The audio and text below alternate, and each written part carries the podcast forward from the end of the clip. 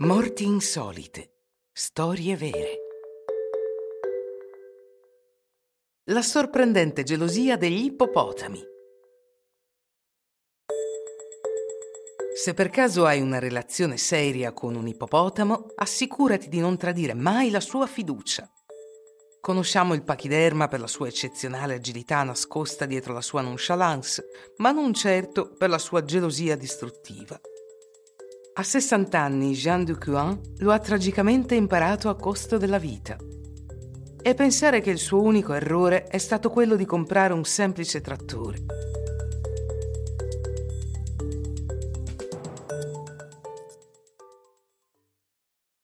Allo zoo di Bordeaux-Pessac, Comir è una vera star.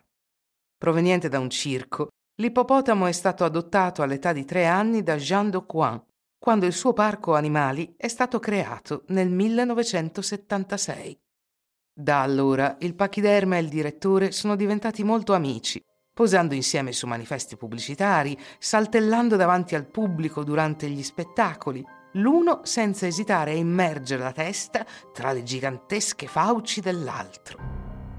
Nel 1999 Jean acquista un trattore nuovo di zecca, sul quale passa del tempo, molto tempo.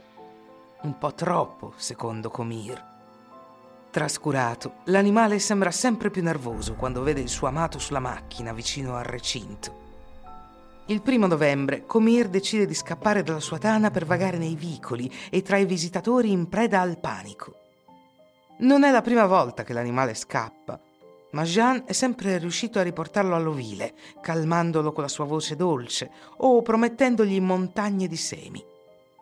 Di solito va bene. Questa volta però non funziona affatto. Jean e Comir si fronteggiano. L'uomo cerca come al solito di convincere il pachiderma, ma questa volta quest'ultimo non abbassa la guardia. Peggio ancora, lo carica senza preavviso. Comir lo afferra e lo tiene prigioniero nella sua bocca.